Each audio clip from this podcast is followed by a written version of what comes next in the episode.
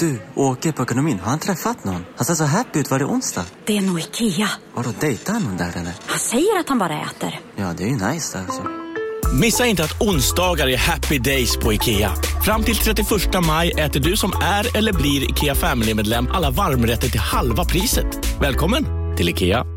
Hej, Susanne Axel här. När du gör som jag och listar dig på en av Krys vårdcentraler får du en fast läkarkontakt som kan din sjukdomshistoria. Du får träffa erfarna specialister, tillgång till lättakuten och så kan du chatta med vårdpersonalen. Så gör ditt viktigaste val idag, lista dig hos Kry.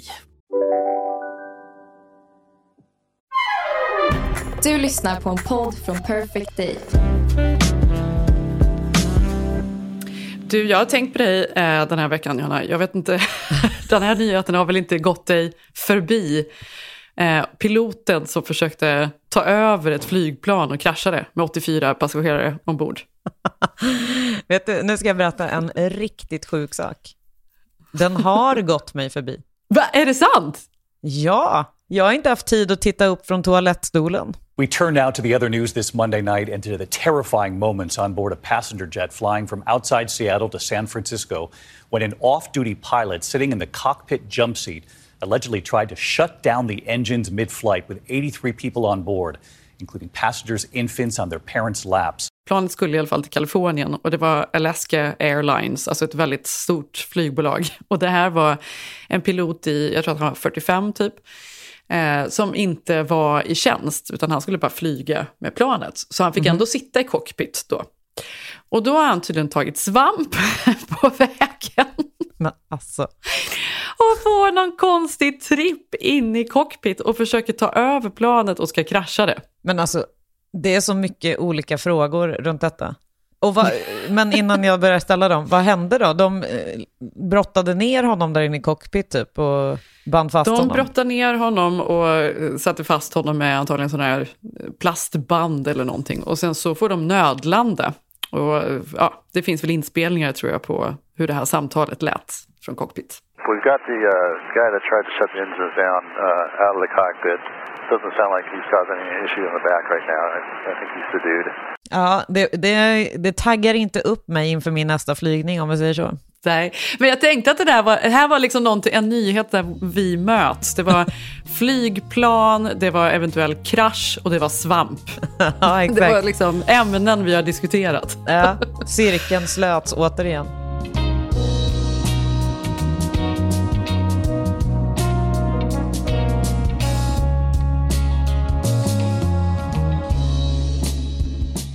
Men det var det ju tur att jag slapp flyga till London i helgen då, som jag skulle ha gjort. Alltså hur mår ni där hemma? Det har varit sådana intensiva veckor för oss båda. Men du har ju, alltså. ja, jag ska ju inte säga någonting, för att du har ju haft helvetet på jorden. Alltså det har ju varit, ni har ju flyttat in, det är ju fantastiskt. Det var ju fantastiskt att vi äntligen, att vi äntligen skulle få flytta in. Och dagen innan vi skulle flytta in då, då började ju en eh, liten magsjuka dansa runt hemma hos oss. Sen har den dansat vidare till snart varenda familjemedlem här.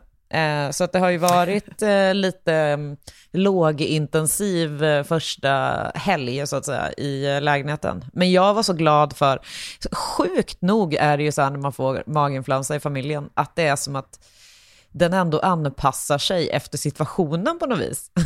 Det är så jäkla konstigt, för jag tycker alltid att det är så här, det är ju sällan som båda föräldrarna till exempel insjuknar samtidigt.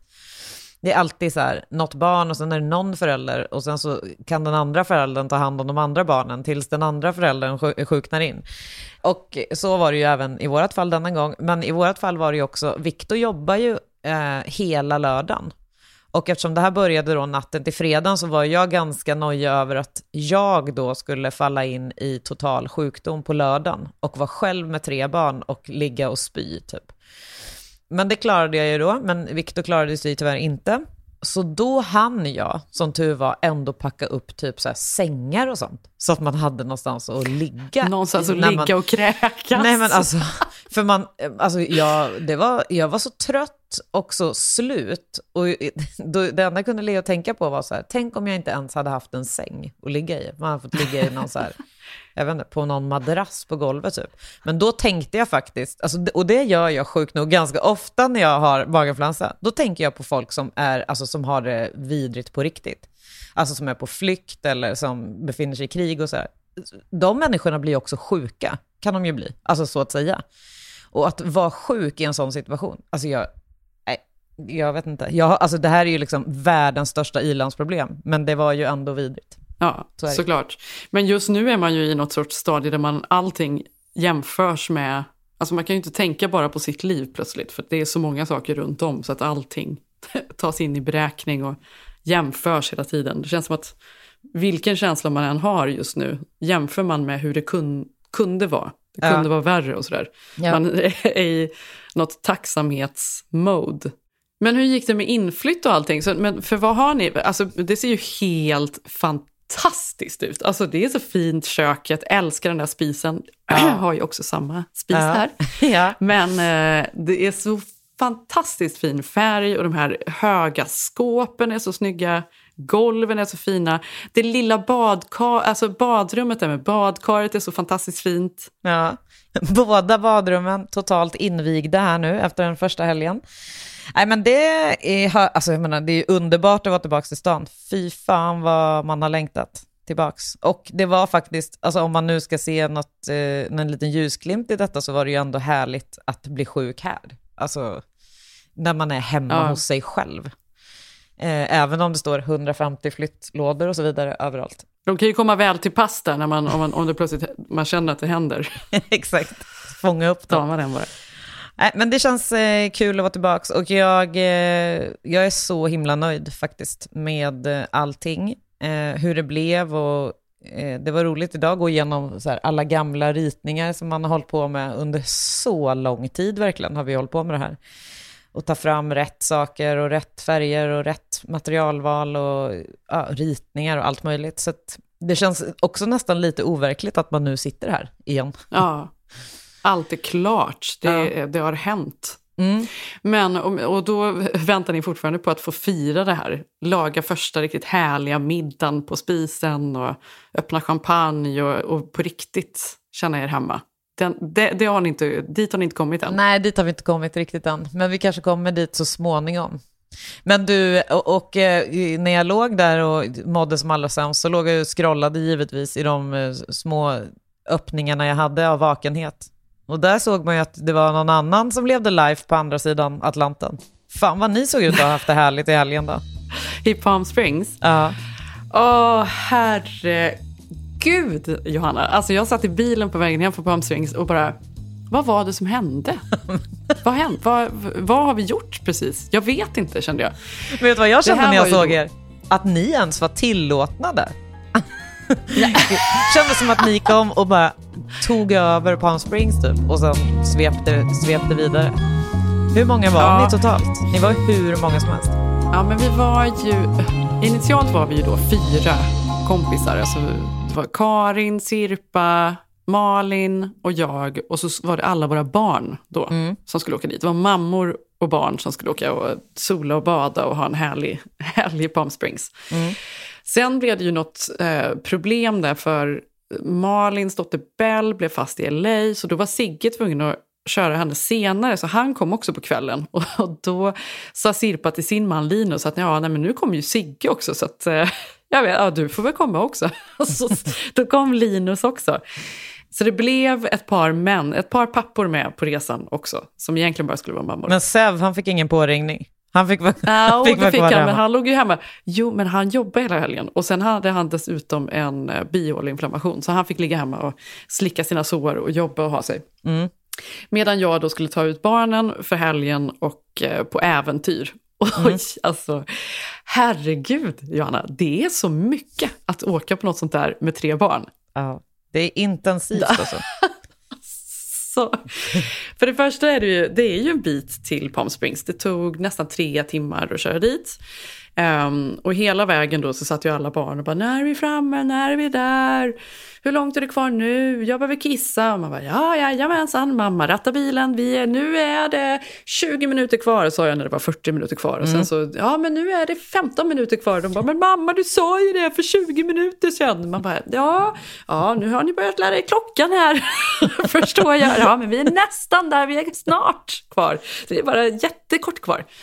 Eh, och kom dit i alla fall, rulla in, skulle då, för det här är en jättestor resort eh, som heter La Quinta.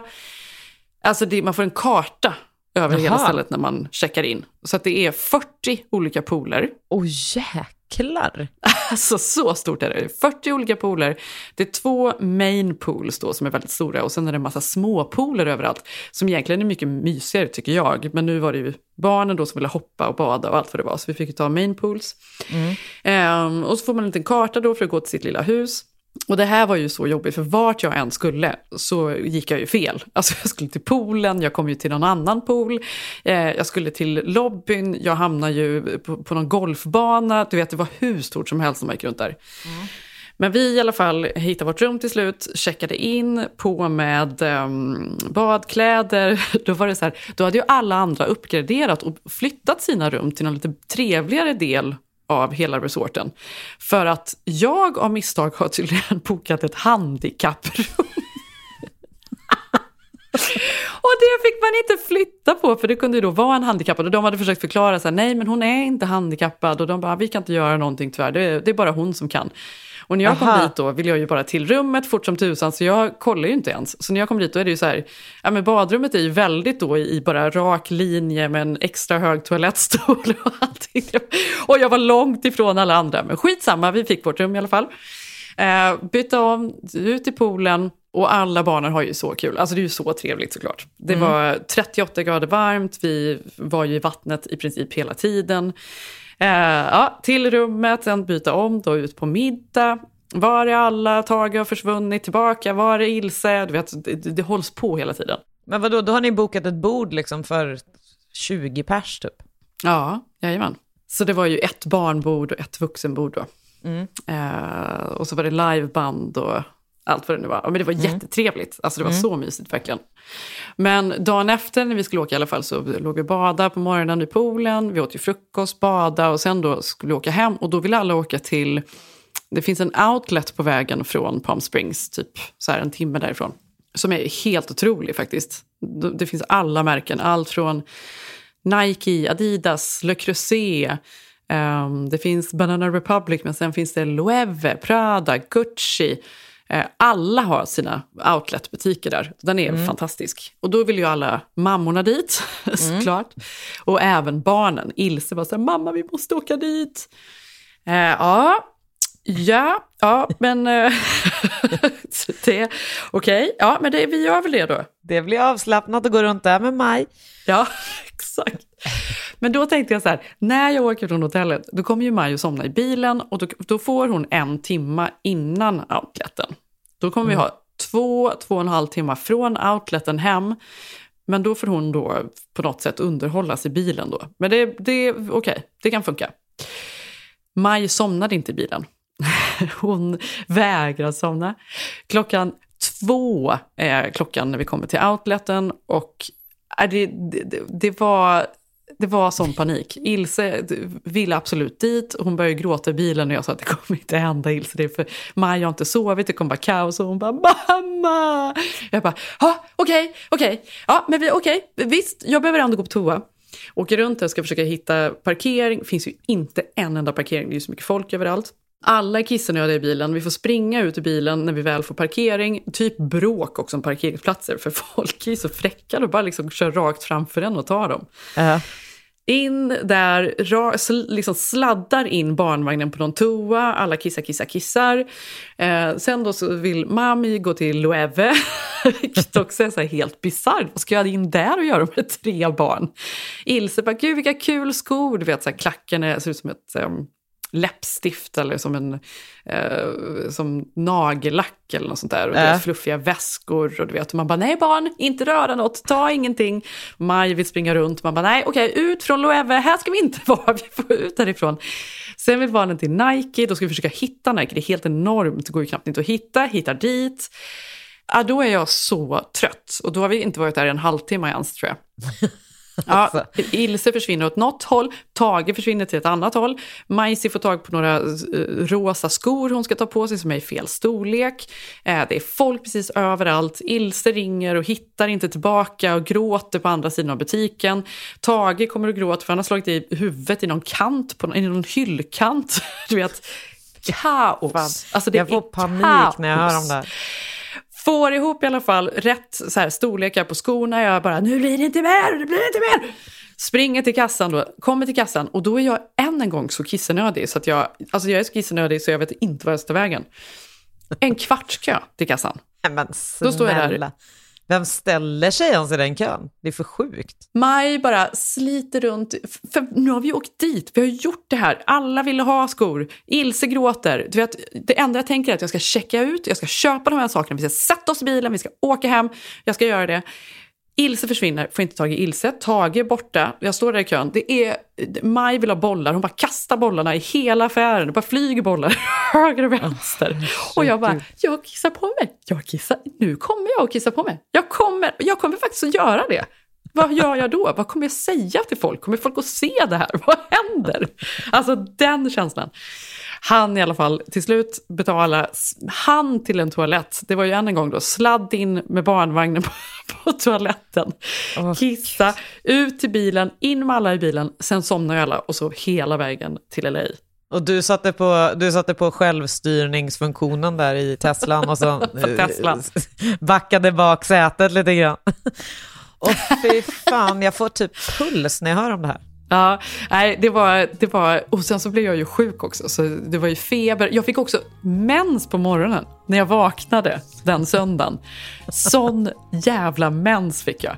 Och så hade jag ont i halsen då, för alla har ju varit förkylda. Då åkte jag ju på det, mens, kom hem. Alltså det var så att jag kröp in genom dörren. Men det var, det var kul när vi var där.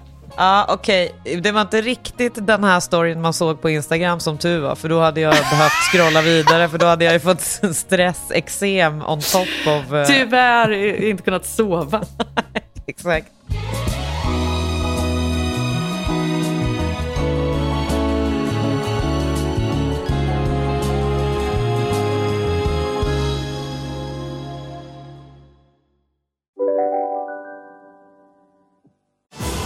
Välkomna tillbaka till Sibylla där sportbörjaren nu laddar för mål. Otroligt taggad och toppat formen med stekt lök och dubbel cheddarost. Det här blir en riktigt god match!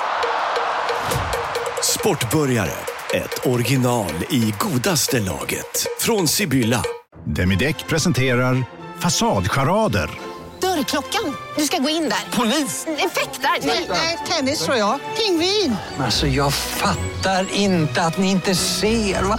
Nymålat! Men det var många år sedan vi målade. Demideckare målar gärna, men inte så ofta.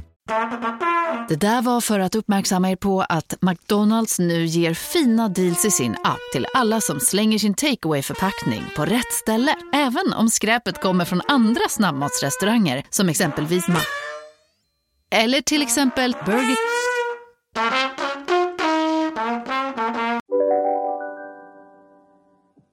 Men för övrigt så tycker jag ju att alltså det är så otroligt kul att vi gör de här resorna. Att vi är så ett gäng kompisar som umgås och gör saker, åker iväg. Ibland har vi bara tjejhelger när det bara är vi som åker. Och ibland tar man med kidsen för att det är också roligt att ha den här, så här communityt. som vi har här. Vilket man kanske har extra mycket här, får jag för mig, för att vi alla flyttade hit på något sätt. Mm. På SVT så går det ju just nu någon kortfilm, nu har jag glömt namnet på den, men jag läste om den tänkte jag skulle se den faktiskt. Den handlar om ensamhet, alltså den följer tre personer som inte har eh, några vänner, alltså ofrivilligt inte har några vänner. Så jag, jag skäms att säga att jag inte har vänner. Man pratar kanske om att man är olyckligt kär eller att man har förlorat en kärlek eller man saknar en kär, alltså någon man tycker om. Men du går ju inte runt på stan och säger att eh, du är olycklig för att du inte har några vänner. Sätter på en mask och sen är man så glad och trevlig och så går man hem. Och det är så hjärtskärande. Ja, det låter ju fruktansvärt ärligt talat. Ja. Vadå? Och De bara, man man blir, följer dem i vardagen av deras jätteensamma liv då? Eller, och är det Exakt. olika åldrar eller är det gamla människor? Eller? Jag tror det är två killar och en tjej, vilket är ganska representativt för det är ju väldigt mycket mer män som är ensamma än kvinnor. Och det är, eh, nej men de pratar om hur det blev så, vad de hade kanske för förhoppningar från början och varför de tror att det ser ut som det gör och så vidare. Och det här är ju väldigt, väldigt vanligt. Alltså var femte gift man känner att de inte har en enda nära vän. Hur sjukt är det? Ja, det är hemskt. Ja, och det är ju då vanligare bland män än kvinnor och ju högre upp i åldrarna man kommer, desto större är skillnaden. 11 procent av kvinnorna uppger att man saknar någon förtrolig person i sitt liv. Den siffran är 17 procent bland männen. Skillnaden mellan kvinnor och män förstärks med stigande ålder. 2017 rapporterade Statistiska centralbyrån att 13 procent av Sveriges kvinnor och 28 procent av männen bland 65 till 85 år var socialt isolerade. Det är ändå nästan 30 procent av alla män 65 plus som är socialt isolerade. Barnlösheten är större bland medelålders män än kvinnor. Skillnaderna har ökat påtagligt under de senaste decennierna och fortsätter att växa. Och det här beror väl på en massa olika saker. Jag vet inte, det är väl en helt annan tid vi lever i som är mycket mer digital och så vidare. Allt man pratar om. Men sen är det också, tror jag, att män mycket mer umgås kring aktiviteter. Alltså de så här, spelar fotboll eller golfar, eller jag vet inte vad de gör. Kvinnor sitter ju ner och ser varandra i ögonen och fikar och eh, äter middagar länge och sådär. Vi, samtalet är nästan aktiviteten, får jag för mig. Ja, absolut. Jag tycker, för fan vad ledsen man blir av att höra att det är så mycket ensamma människor. Och det här är väl någonting man pratar mer, mer om, att så här ser det ut. Alltså jag tycker man hör det även i USA, men alltså framförallt tycker man pratar om det i Sverige, för att det är ju också något som är så väldigt farligt för hälsan. Man, det är kanske är det absolut farligaste. Alltså farligare än vad vet jag, alkohol eller allt möjligt, men att det gör någonting med människor att vara ensamma. Men anledningen till att jag tänkte på det här och jag tog det till mig var för att jag satt på en lunch i veckan med ett gäng tjejkompisar och några av dem kände jag inte. Eh, Det var kompisar till kompisar. Och då frågade jag hur de hade träffats. Nu har vi alla svenskar och sådär, men det är alltid kul att höra eh, hur folk har träffat varandra och sådär. Och då berättade ett par av dem att de hade träffats via en Alltså typ en vänskaps...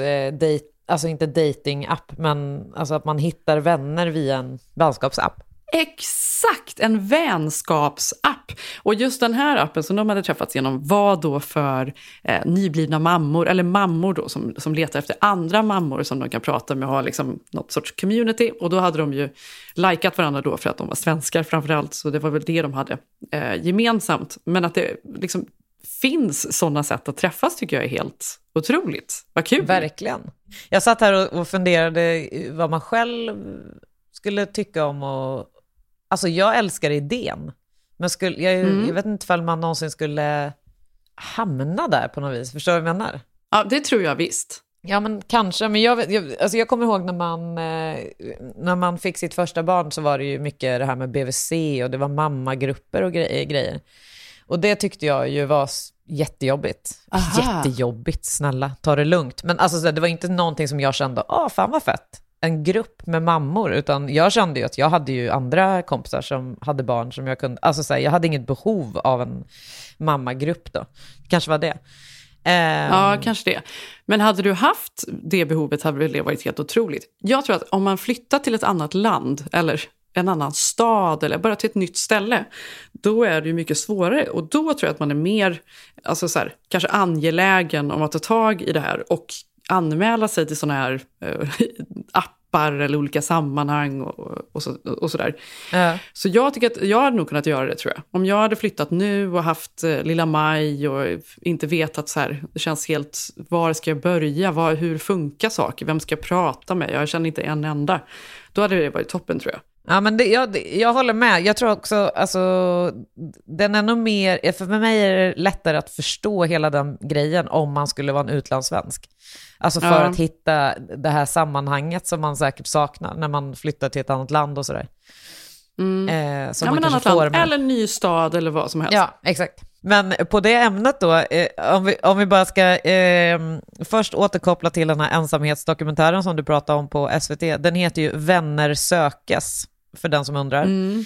Men på tal om ensamheten där så kan jag också bara, eftersom vi ändå är inne på SVT Play och pratar, så såg jag en dokumentär, eller vad säger jag, en intervju med eh, Camilla Henemark härom helgen. Ja. På TV4 tror jag det var.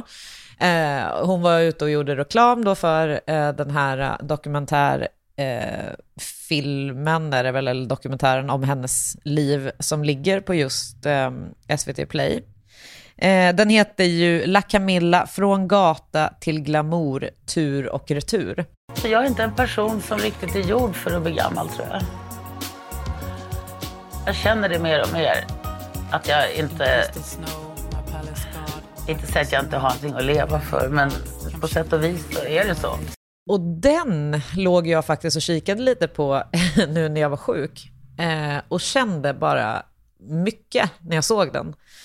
Framförallt så är det ju, har ju hon levt ett otroligt liv. Alltså hela hennes Ah, det karriär. har hon ju verkligen. Alltså det har ju, man, man har ju glömt bort hur stor hon var under sin storhetstid. Hon var ju den coolaste som fanns. Hon var ju tillsammans med, med Renck Ja. ganska länge också. Eller hur? Ja.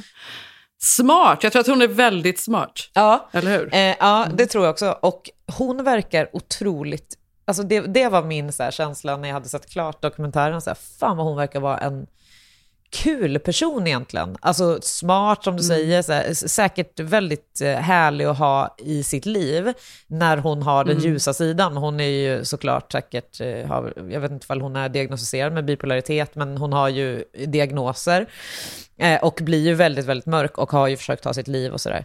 Men jag bara känner så här, det är så sorgligt att hon har det där mörkret i sig, för hon verkar vara en så himla härlig människa, ärligt talat. Mm. Men är det inte så att man behöver något sorts mörker för att vara härlig människa? Ja, det kanske är så det är. Det tänker jag. Jag tror det är omöjligt att vara en eh, inkännande, varm individ om man inte har något sorts mörker. Om man inte har den sidan i sig. Då blir man ju bara galen, knäpp, glad, så här ego-person, eller? Ja, ja, ja, kanske. Jag vet inte. Men det, det, som, det kändes så här, för hon pratar just om att så hon har ingen. Och hon har sin mamma Ja. där då som, liksom, vad kan hon vara? Hon måste ju vara 80 plus minst. Och så kände man Ja. bara, vad händer när hon försvinner? Då har hon verkligen ingen. Men sen har hon ju, som sagt, var hon ju tillsammans med Johan Renck och sen så var det någon annan kille som hon hängde med eh, under storhetstiden där, som, alltså, som bokstavligen talat liksom, hjälpte henne att överleva. Eh, Så hon, Mm. hon har ju ändå några stycken människor som verkligen tar hand om henne, eller vad man ska säga. Men det var bara så tragiskt att se hur, hur hennes liv har blivit och är. Ja. När hon verkar vara så, så otrolig människa. Ja, den är i alla fall lite sevärd tycker jag. Kan man gå in och glutta på. Eh, Men eh, sen skulle jag bara eh, vilja återkoppla till en annan grej som jag har lyssnat på, givetvis också dokumentärt. Eh, eftersom Mhm. vi pratade om graviditeter och eh, förlossningar och allt möjligt i förra veckans avsnitt. Har du Mm. följt eh, den här eh, debatten runt Yoga Girl och hennes vilda graviditet? Ja, det har jag. Jag har ju följt hennes graviditet för att jag följer henne på Instagram. Så Ah. jag har ju tagit del av den hela, hela resan. Då är jag väldigt sugen på att höra vad du har att säga om allt detta. Men vet du, vad heter hon? Hon heter ju egentligen, Ra, säger man Rakel eller Rachel Brotén heter hon ju egentligen. Ja, precis. Och Svenska Dagbladet är det som har gjort en, en, eh, en följetong om den här vilda graviditeten då. Eh, och en, jag tror att det finns en podd också om det här. Eh, men du Mm, har ju hon har då, en podd sagt, själv. Ja, just det. Och du har följt henne live på sociala medier. Jag har följt henne live på sociala medier och att hon har ju flyttat då hem till Sverige efter att hon har bott, jag vet inte, i eh, tropikerna någonstans. Mm, Aruba år. tror jag hon har bott på, eller något sånt där. Ja, hon tog med sin man och deras son som de har, flyttat hem till Sverige och bor där. Och Dotter, hon va? har en väl... Ja, dotter är det. Mm. Eh, hon har ju en väldigt stor following. Jag vet inte om det är en och en halv, två miljoner följare. En av dem som jag alltid fascineras av, för hon, hon, det är ju mycket så yoga och hur hon har sovit och hur hon känner och saker hon går igenom och sådär. Och en av dem som likar oftast är Jennifer Aniston. Det tycker jag är kul. Ja. Ja, likar på allt. Trevlig. Ja, hur som helst, hon i alla fall flyttar hem till Sverige, har ju något gulligt litet hus där som um, de bor i och så blev hon gravid. Och då valde hon ja, en vild graviditet som hon kallar det, det är väl en direkt översatt då. Hon eh, valde att vara helt fri från all typ av sjukvård, alltså inte gå till barnmorskan under graviditeten, inga ultraljud, inte, inte kolla någonting. Utan alltså inte bara en fri förlossning eller hemmaförlossning eller sådär, utan hela graviditeten helt okontrollerad. Direkt där blir jag ju eh, cynisk. Mm. När hon eh, då berättar om det här att hon vill inte ha någon hjälp av eh, sjukvården och bla bla. Men ändå pratar hon om sin son som hon ska få. Hur vet hon att det är en kille? Aha! Hur är hon så säker på det? Det undrar jag hon väldigt vet mycket. Bara. Hon det vet bara. Det är naturgudarna som har sagt. Ja. Nej, vet du, men hon har kanske gjort... Hon, jaha, du tror att hon har gått och kollat? Nej, jag bara undrar. Jag, jag bara tycker så här, varför, ens, varför benämner hon ens sin, sitt barn vid kön? Jag förstår inte det. Det, det har liksom ingenting med hennes, hela hennes grej att göra tycker jag. Att, det, att hon ändå ska prata om sitt barn som liksom, min son säger hon ju hela tiden. Ja. Det störde Ja. mig. Det Jag- retade mig. Aha, det var det du störde dig på. Jag störde mig Jag på mycket grejer där, det- men bland jag annat. tycker hela grejen är faktiskt så jävla oansvarig och dum måste jag säga. Jag tycker så här, absolut om man vill eh, planera sin egen förlossning hemma eller vad man nu vill göra. Jag skulle inte göra det, men om man nu vill göra det och verkligen känner att man vill köra helt naturligt och dola och alltihop, alltså då får man väl göra det. Men däremot att inte kontrollera hur barnet mår under de här nio månaderna när det finns den tekniken och sådär, det tycker jag är svindumt. Tänk om något händer. Tänk om något händer i magen som man hade kunnat förebygga. Ska hon då liksom stå med ett barn som har fått någon sorts skada som de kunde gjort någonting åt och sagt att det var så här det skulle vara. Alltså jag vet, jag vet inte, jag, tyck, jag tycker att det är... Vi lever i en annan tid nu när man inte ska behöva ha sån eh, förlossning. Men det säger vi kanske någonting om, om vart vi har hamnat nu med förlossningsvården och sådär. Att det finns ett sånt intresse för den här motstånden eller tvärtom rörelsen på något sätt. Ja, det som jag känner starkast för med hela hennes grej, det är att hon har ett ansvar som en så, liksom, vad ska man säga, hon har så mycket följare, hon har så mycket unga människor, så mycket eh, förstföderskor som ser upp till henne och följer henne och, och allt det där. Och hon är så... Det som, det som retar mig så sjukt mycket med henne är att hon hela tiden byter eh, åsikt. Eller byter Aha. åsikt, men hon, är, hon var ju då vegan i, vad det nu var, Ja. 11 år eller 15 år eller något sånt där. Var ju Ja. aktivt, liksom, skulle ju vända folk till att bli veganer, för det var ju så hemskt att inte vara vegan. En dag, Ja. helt plötsligt, så går hon ut och berättar att hon är inte vegan längre. Och så säger hon så här, alla får ändra sig. Men det får de. Ja, och det är klart att folk får ändra sig. Men det jag säger är bara att när hon har så starka åsikter om saker, som den här grejen till exempel, att hon har folk som ser upp till henne och följer henne och ty- tycker att det hon säger är, liksom, make sense och allt vad det är. Då blir jag typ lite orolig för den sortens eh, in, influencer, om du förstår vad jag menar. Alltså någon som har ett sånt stort inflytande. Det var ju samma sak med hela den här yoga-grejen. Hon blev ju jätte mega stor. Hon bör, det började ju lite, och så, Mm. litet och sen blev det en världens maskin. Hon hade ju egna, egna yogacenter och det var folk som jobbade för henne och det var ditten och datten. Och nu vill hon ju inte yoga med någon längre. Eh, och det, alltså jag, jag har inget emot, alltså så jag förstår att det kan bli en, en motsatseffekt. Men jag tycker bara att hon som person, alltså hon kommer ju, skulle inte förvåna mig om jag säger så, att hon helt plötsligt kommer en dag säga att eh, det bästa som finns är att föda på ett sjukhus, m- omgiven av eh, personal som kan det de håller på med. Ja. Och så är det några Nej, stycken som såklart. har följt hennes råd och suttit ute i skogen framför en lägereld och fött sitt egna barn. Nej, men, men, fast, men du vet, det, men det farliga tycker jag är att Alltså, eller ansvaret hon tar då. På att så här, berätta om det här och tycka att det här är så bra, det ska man göra. om folk nu då hakar på det här och någonting hemskt händer som Ja. kunde ha eh, alltså, räddats. Då är, det ju, då är det ju on her lite grann. Eller ja, jo, men det är det ju. Ja, och det är det. Och jag blir också orolig för människor som... Det finns ju... Jag, för jag, det enda som jag kände när jag lyssnar på det hon sitter och pratar om, det är att hon är en ganska duktig sektledare. Alltså förstår du? Att hon är, så här, hon är duktig på att ha starka åsikter och liksom influera folk att tycka som hon tycker. Jag, ty, Ja. jag tycker hon är obehaglig. Helt enkelt. Det var det Ja, som var min slutsats. okej. Och då tänkte jag också Ja. så här, gud vad sjukt, vem är det som följer henne? Men det är tydligen Jenny Hammar som sitter där och följer. Tummar upp Ja. på lite olika grejer där också. Jenny Hammarskmidt sitter här och följer. Ja. Och även, Ja. det är jag och Jennifer Aniston. Nej, Ja. Vi är på där. Ja, Vi är följer. där. Jo, men det är också så här intressant. Men jag, jag följer ju alla möjliga. Jag tycker det är intressant med olika... Det är fascinerande. Men jag är ju inte...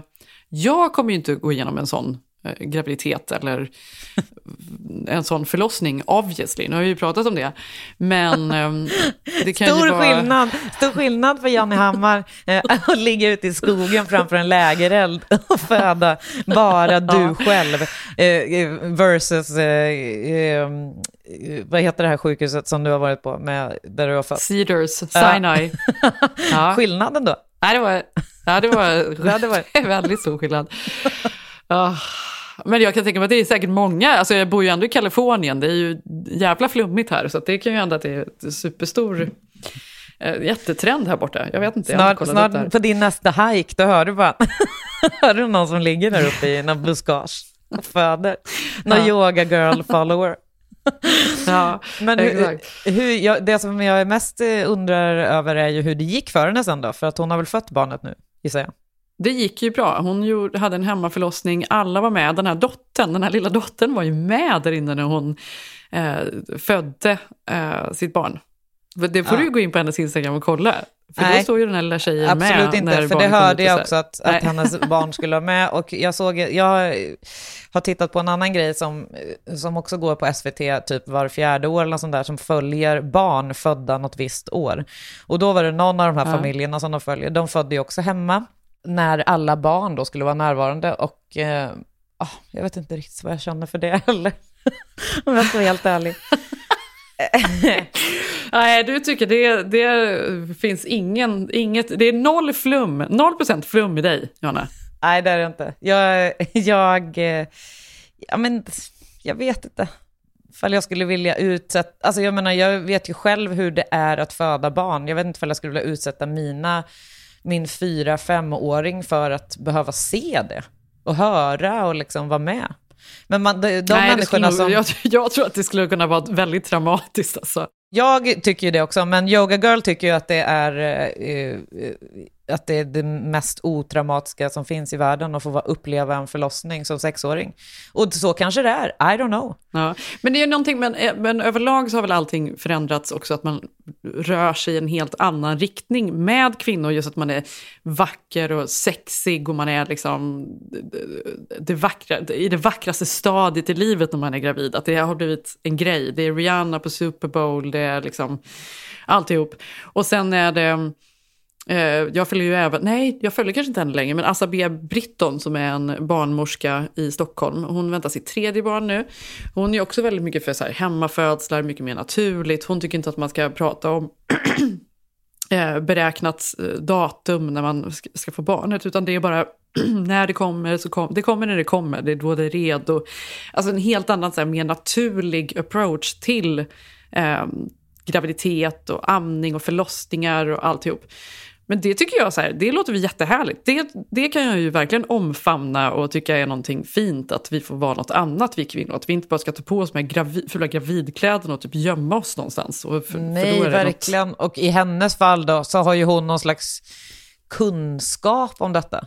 Ja, Yoga nej, men Girl är ju är ju inte bara- självutnämnd eh, liksom, expert inom att föda i, in, in the wildlife. in the wildlife. Alltså, så dumt. Men nej, men, men det kan hon väl få göra, det är inte det. Men däremot tycker jag att inte gå på kontroller under graviditeten, jag förstår inte varför man inte skulle göra det. Att prata med en barnmorska är jättetrevligt. Det som man kritiserar framför allt nu är väl ändå själva förlossningarna och platser och, och personalbrist och alltså, överallt där man brister när det är som mest kritiskt då under förlossningsstadiet. Men att gå till barnmorskan är väl en ganska fin upplevelse, känner väl de flesta i alla fall. Ja, och vad var hennes anledning till att inte göra de kontrollerna så att säga? Alltså fanns det någon... Men det, hon litar ju på sin kropp, hon är nära jorden. Okej. Okay. Men du, nu går vi vidare här. Strunt i henne.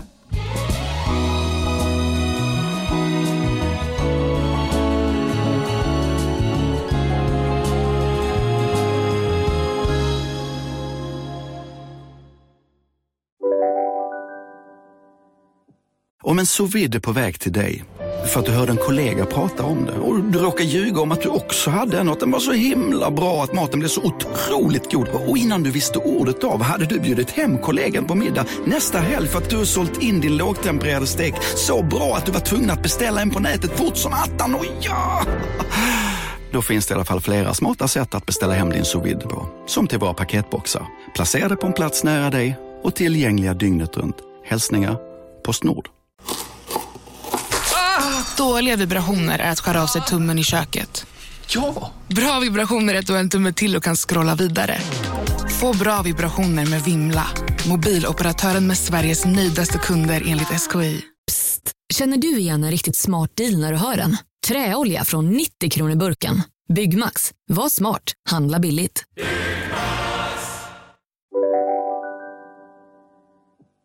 Jag tänkte först bara väldigt kort eh, säga innan jag kör min tre gånger pepp. Mm. Som är tillbaka den här veckan. Underbart. Det är Halloween. Från förra, från förra veckans tre gånger depp, det tyckte jag fan var det roligaste jag hört. men kul att peppen är tillbaka. Ja, men allt är ju borderline. Men mm. först ska jag bara säga att nu är det ju faktiskt halloween snart och hela vårt hus är ju i vanlig ordning pyntat. Mm. Barnens eh, olika kläder är beställda. Roffe ska ju i år vara Eh, den här clownen, It-clownen. Eh, Ils, ilska, Ils någon så här fallen angel, Maj får vara pumpa. Eh, Tage vill bara få fotbollsspelare, han bryr sig inte riktigt lika mycket som de andra, men alla är väldigt peppade i alla fall. Och grejen är att jag tycker att det är ganska mysigt här, för det är ju hela grannskapet som är engagerade i den här halloween-grejen och man går runt och knackar dörr och umgås och minglar och sådär. Ni var ju med förra året. Ja, precis. Och jag eh, kommer ju få upp här snart på Timehop eh, exakt eh, det vi gjorde då. Och det var ju helt otroligt. Det var så jävla kul faktiskt att få uppleva en amerikansk halloween. Det kommer ju kännas ja. eh, riktigt B i Stockholm i år. så att säga. Ja. Eh, ja. Men eh, det, var, det var maxat alltså. Och det är väl nu i helgen? För i Stockholm är det väl att man kör nu på helgen när det är um Ja, alltså det, när ni kör ju är... inte på tisdag som vi gör. Jag försöker ta reda på när riktiga halloween är. Men är halloween alltid sista oktober? Exakt, sista oktober. Så det är ju ofta mitt i veckan här, tyvärr. Just det. Ja, men de kör ju nu på skolorna och typ förskolan och sådär, är ju på fredag. Men sen är det ju höstlov för våra barn och då planeras det ju i fulla drag här. Vi ska ju åka till Vadstena och då är det ju mycket i planeringen med hur halloween ska firas där. Mm, eh, okay. tror, mm. tror, inte att, tror tyvärr inte att den kommer firas eh, supermycket. Vilken otrolig eh, besvikelse de ja. står inför. Förra året fick min syrra ringa runt till folk vi kände i Vadstena och förvarna om att det kanske kommer komma några och ringa på dörren och då skulle de gärna vilja ha god. Men det finns ju inga, inga sådana uppstyrda, du vet, att man går runt i olika områden. Nej, de stänger inte av några gator. Kommer du själv ihåg hur det var när vi var små, man skulle gå påskakärringar? Ja, jag minns det. Det var hemskt. Den vibben är det Mamma tvingade ut mig att knacka på hos grannen Asta. Fan skulle hem till Asta och göra? Det var enda som öppnade. Nej. Ja. Um, hur som helst, då var jag tvungen att läsa på lite om vad det är för uh, outfits som gäller mm. i år. Så då tänkte jag dra en liten lista här så att du får inspo här för, för kommande vecka. Eh, nummer ett på listan är Barbie. såklart. Aha, just det, såklart. Mm. Kul. Sommarens stora hitfilm har ju då aktualiserat detta. Man kan ju då vara standard Barbie, som Margot Robbie är. Eh, eller stereotypical Barbie. Eh, eller så kan man ju då vara den här weird Barbie. Den är ju Mm. väldigt populär, såklart. Alltså med avklippt hår och så. Och konstigt eh, smink och gå ner i spagat ofrivilligt. Alla kan ju då klä sig så här utom skådisarna i LA. För det har ju då SAG som är skådespelarnas eh, fackförbund kan man säga. De har ju gått ut och bett alla skådisar att inte klä ut sig i år. Så att de inte av misstag eh, boostar eller promotar någon film eller filmbolag under strejken. Hur roligt är det? För Ja. du kan ju tänka dig, hade Margot Robbie gått ut som, eh, och sett ut som en Barbie, då hade det såklart boostats den här filmen än en gång och hela strejken var liksom gjord Ja. helt i onödan. Wednesday Adams är också stor eh, på Mm. grund av tv-showen som hade premiär i vintras. Got är ju väldigt trendigt överlag efter den här tv-showen. Ja. Hon är ju för övrigt en, eh, en av mammorna i Ilses, Ilses klass. Alltså vadå, skådisen menar du? Ja, exakt. Christina Ricci heter hon ju. Hon som var Är hon en av mammorna i Ilses klass? ja, ja. Det var det sjukaste. Ja, jag vet. Hon är väl ändå A-list, så att säga. Ja, det är hon ju. Jag vet inte vad hon gjort det senaste. Hon har varit med i eh, några olika... Hon var ju med i den här Yellow Jackets och sådär. Ja. Mm. Henne ser man Mm. varje morgon och på eftermiddagarna. Hon jobbar nog inte just nu, så nu är hon hemma. Ser man henne när hon hämtar i skolan. Ehm, hur som helst, det är väldigt stort. Taylor Swift från turnén nu, den här Eras heter den va? Att man ska Ja. klä ut sig till henne, såklart. Såklart. Ja. Eller att man ska gå som det här paret då, att man ska gå som Ketchup och Seemingly Ranch, såklart. Väldigt stort. Ja, det är kul. Lilla Sjöjungfrun, Mm. Spiderman. Klassiker. Andra trendiga kostymer är då Rihanna från Super Bowl, alltså helt klädd i rött då. Mm. Eh, cheerleader från Stranger Things, det var ju våra döttrar förra året. Yes. Harry Styles, väldigt bra kostym också. Ja. Och Succession. Det är ju alltid så årets stora highlights, framförallt från tv då. Det är ju det man ska klä ut sig som. Succession tycker jag är lite svår eh, gissad. Att det är halloween, så att säga. Ja, jag vet. Då känns det som, nästan som att man får gå ut gå som hela casten på något sätt. Exakt. Förstår Man får du? komma i samlad För att det grupp. ska vara tydligt. Ja. Också lite kul att ta på sig någonting så att, som gör att folk frågar "Va- varför, vad, är du för något? Och att man får förklara. Då, då verkar man ju extra smart. Kan också så här, attrahera vänner och, och bjuda in till samtal. ja. ja. Och om man har husdjur är det vanligast att man klär dem som pumpa eller hotdog. Men eh, det där är faktiskt för kul. Jag är ju, har ju inte husdjur själv, är ju dessutom allergiker, så att det är inte så att jag är inne på djursidor och scrollar runt allt för ofta. Jag har Mm. fått upp i det rekommenderade flödet så sjukt mycket djuroutfits till halloween. Och det är ju någon outfit eh, med någon hund som har någon kniv typ som kommer springandes. Alltså, som, alltså Ja. det ser så jävla roligt ut. Det ska bli kul att se Roffe. Jag hade i och för sig tyckt att det hade varit kul om ni hade kört Lilla Sjöjungfrun på honom. Ja, hade också kunnat vara gulligt. Men han kommer ju se ut som en riktigt läskig it-clown nu istället då.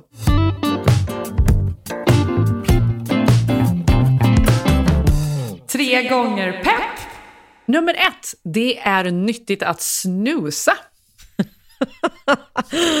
Eh, nyttigt. Hur kan något som är så obehagligt vara nyttigt? Ja, du tycker det. Det är intressant. Det här är faktiskt en svensk studie. Jag har läst om det i New York Times, men det är baserat på en eh, undersökning från Stockholms universitet. Eh, och det är eh, citat från en Tina Sundelin som är en eh, eh, researcher där. Eh, hon då, de har ju följt människor, alltså ett stort antal tror jag det var, eh, och såg hur skillnaderna var då mellan eh, de som fick snusa upp till 30 minuter, alltså trycka på att den ska ringa igen istället för att bara gå rakt ur sängen. Och hur de som gick rakt ur sängen när klockan ringde eh, hur de mådde då. Då gjorde man olika kognitiva tester och såg hur vaken man var, hur, hur bra man kom ihåg saker och hur, hur bra man kunde fungera helt enkelt. Eh, och det visade ju sig att de som hade snusat var ju mycket piggare på morgonen och, och mer med och eh, gladare överlag än de som gick rakt ur sängen. Christian Girl Autumn är min nummer två. Det här, jag vet inte om du eh, tänker på det här på sociala medier, men det är ju något som också highlightas av konton som Trams, eh, Frans och de här som är lite roliga, lite putslustiga. Att det är väldigt många influencers som är så glada över att det är höst. Alla konton bara, åh min favoritårstid, nu får man ha mjuka tröjor, älskar en kopp te, mm, mys. Sådär. Att det är Äh. väldigt mycket så. Det verkar som att alla är helt galna över att det är höst. Det är sådana glädjeskutt och löv och tröjor överallt. Det är, det är helt otroligt. Allas favoritårstid har kommit. Hur ska det bli när vintern kommer i så fall undrar jag? För att det är väl snäppet ännu mer mys. Ja, då är det ju ännu mer mys. Ja, men då är det ju bara eldar överallt och ljus och allt ja, ja, ja. Men här i USA så kallas det här, eh, eller den här arketypen av tjej på Instagram kallas för då Christian Girl Autumn. Att man, det är nu de ska ut och liksom synas i alla löv och se helt så här, gå runt med någon pumpalatte i handen och dansa runt i löven. Och det här har ju blivit så problematiskt då för att folk åker så mycket till Vermont och de här delarna av USA där det är just väldigt mycket leaf peeping man hänger sig åt. Att det är väldigt vackra lövverk överallt, det är rött och brunt och gult och sådär. Det är som en hel hop som kommer från storstäderna. Liksom hela influencer-New York ska liksom ut dit och härja bland löven. Och det här har då blivit så problematiskt och vissa ställen har ju fått stänga av och nu gjort det då, eh, ja, spärrat av att här får man inte ta bilder, vi vill inte ha några influencers här. Eh, polisen eh, ska förstärka de här reglerna för att det har ju blivit att de bryter sig in i trädgårdar och ut på liksom, de är helt vilda influencers.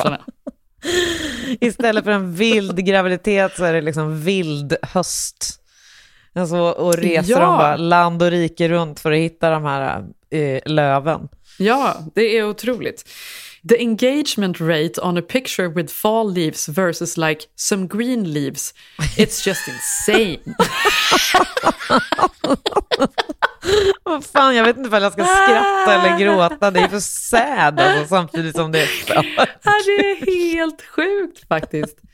Ehm, men då var det ju en tjej då som, när detta ble, blev en då så här kul meme, eh, och då använde de någon generisk bild på en tjej som stod då bara ja, bland en massa löv. Och hon hette Caitlin Covington och hon hade ju inga följare då. Men blev ju då en sån otrolig grej för att hon blev ju ansiktet utåt för Christian Girl Adam. Så varje år nu har hon ju gjort detta till en grej.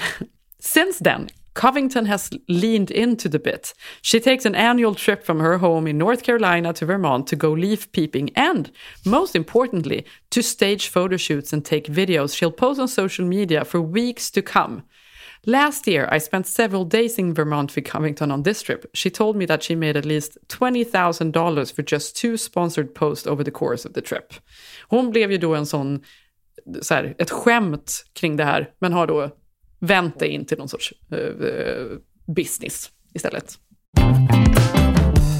Nummer tre, ding ding, och nu är vi ju nästan då, det här är ju borderline depp faktiskt. Jag tänker nu på att Britney Spears släpper sin eftertraktade, efterlängtade biografi. Man får ju tänka att det är för väl att hon kan och får skriva sin biografi. Eller? vad, vad menar du? Nej men att hon fick ju inte, hon fick ju inte prata med någon eller göra någonting. Ja. Hon var helt kontrollerad av sin pappa och nu så kan hon ju faktiskt berätta sin sida av, av allting. Och det är väl fint nu, hur mörkt det än ser ut för Britney just nu. Knivar och När, allt när är. släpps boken? Boken släpps i veckan nu, så nu kan man alltså lägga vantarna på ett ex. Mm. Eh, och i den här boken då så berättar hon bland annat då om första gången hon fick höra om den här Free Britney-rörelsen som var så stor. Det var ju när hon var på rehab och det var en sköterska på rehab som visade henne att det finns så många fans som stöttar dig och älskar dig fortfarande. För hon fick ju inte ens, hon hade ju liksom inget fönster till världen utanför hennes hus i princip. Eh, hon berättar om hur hon kände över att alla la sig i hennes liv, kontrollera henne, tyckte saker, tyckte att hon var för tjock, tyckte att hon var för smal, tyckte hon var si och så. Eh, och hur det då ledde fram till att hon en dag i ren panik och protest rakade av sig håret. Hon berättar om festkvällarna med Lindsay Lohan och Paris Hilton. Det här minns man ju. Mm, absolut. Det här var ju någonting man följde i skvallerpressen hela tiden. Mm. Um, och hon påstår väl att de inte var så glada. Hon säger att hon inte drack så mycket alkohol, tog inte så mycket droger. Men om hon tog några droger så var det Adderall som ju är den här ADHD-medicinen. Den tyckte Mm. hon var trevlig. När hon var 15-16 brukade hon och hennes mamma bonda över att de åkte till um, någon bar och drack daiquiris tillsammans. Alltså alkohol. Och det var väldigt kul då. Och sen då var det den här bombshell-grejen att hon blev gravid med sin dåvarande pojkvän Justin Timberlake. Och hon ville egentligen behålla barnet men han övertalade henne då att göra abort. Som väl ja, var lite mot hennes vilja då. Vilket sliding doors moment om hon hade behållit det. Undrar vad som hade, Förstår liksom, du? vilken väg hennes liv hade tagit då.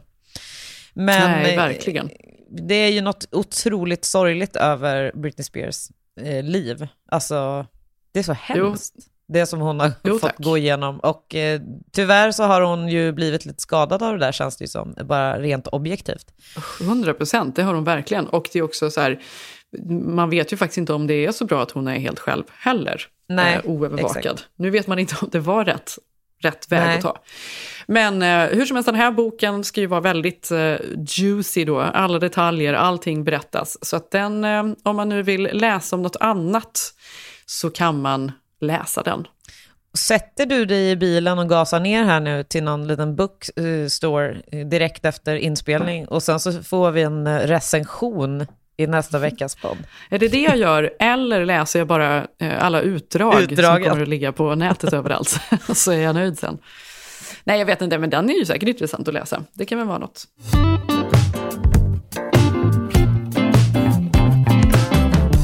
Tre gånger pepp!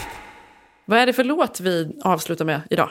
Ja, men då eh, tycker jag att vi avslutar då med eh, Britney Spears som veckans, eh, veckans låt. Men Mm, det eh, känns passande. det finns ju många bra låtar som hon har gjort eh, över Mm. åren. Men för mig är det nog ändå Baby One More Time. Mm. Vad är det för dig? Det är väl den man tänker på, när man, det känns så synonymt med henne Ja. på något sätt. Men visst gjorde hon väl lite liksom långsammare låtar också som man tyckte, som var Hon, lite... gjorde, hon, hon gjorde ju den här Crossroads-filmen, kommer du ihåg den? Ja, det gjorde hon. Där var det ju någon, eh, någon låt, men jag kommer inte ihåg vad den hette. Hette den eh, Crossroads? Sen hade hon ju den här lite eh, sexigare eh, approachen när hon körde den där I'm a slave for Toxic. you och allt det där. Ja. Eh, Det är ju den Britney man gillar mest. hon hade ju den där Born to make you happy också. Den var också bra. Ja. Men one, Hit Me Baby One More Time, den är, den är synonym med hela våran, eh, våran eh, ungdom på något vis. Och när Britney Ja. Spears ändå kändes som eh, mer ljus än mörk. Ja, verkligen. Mm. Den vi vill komma ihåg och, och, och se tillbaka på. Ja. Eh, följ oss på Instagram, vi heter Keeping Up Jenny och Johanna. Kul att du har lagt upp så mycket inredningsbilder och liksom lägenhetsbilder nu. Väldigt kul. Jag Ja. heter Jenny Ham och du heter? Johanna Noren understreck. Mm. Vi hörs nästa vecka. Yes. Puss puss. Puss och